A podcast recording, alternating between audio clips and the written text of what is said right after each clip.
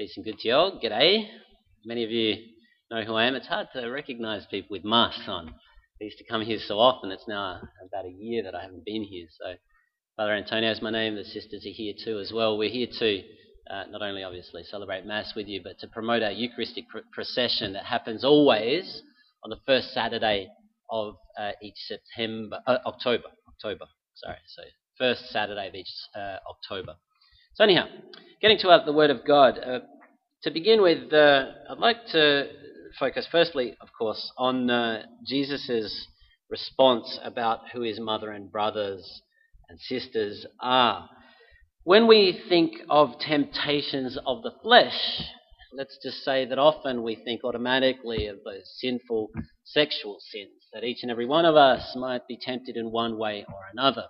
Temptations of the flesh, flesh. But often uh, we fail to reflect on another type of temptation of the flesh, and that's our attachment to not only our parents and what parents want from us, their plans and projects, um, but also just our what we feel the opinion of others has as an um, uh, oppression, you could say, over our own free will choices in life worrying about what other people think about us, basically.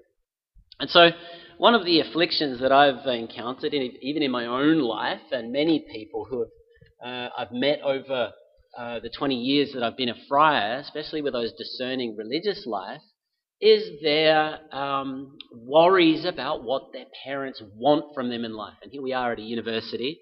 You know, so often we grow up in life with impressions of what our parents want from us. And this is you could say uh, when we when we aren't free to make our own choices, this is a temptation of the flesh. You know, to be able to cut with the flesh, you could say, or circumcise our hearts can be difficult.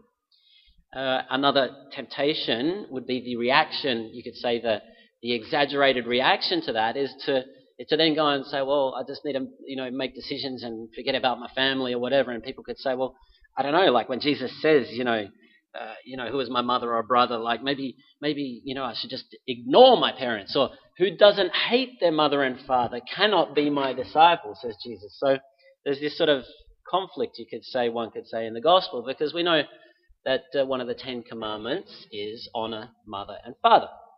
And so, taking that theme, I'll go back to our first reading, the book of Proverbs. I love it.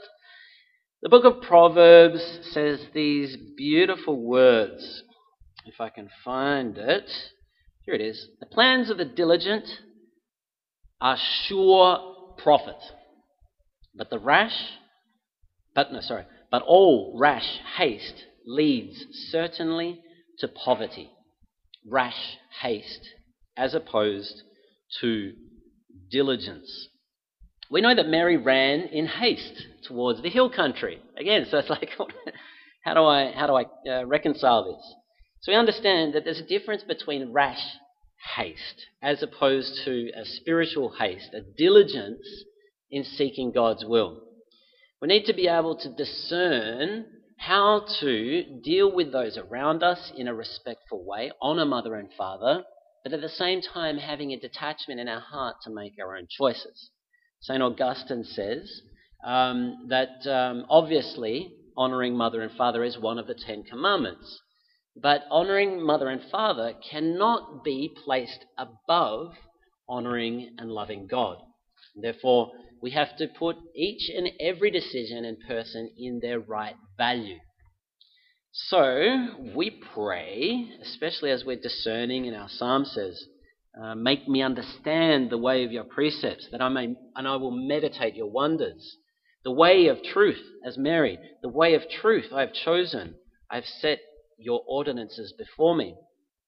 That we can learn how to discern with a certain diligence of God's will, not waiting, oh, maybe later. God, God might be calling me, or who knows, or I've got to do what my parents want from me. Diligently seeking God's will, hastily. So if we understand with certainty something is God's will, we need to do it. But at the same time, not with rash haste. That is, not without actually understanding with clarity what God's will is, having our feet grounded, grounded in reality, with love of our neighbour, love of our parents, love of our brothers and sisters, but above all, loving God at the first place. Amen.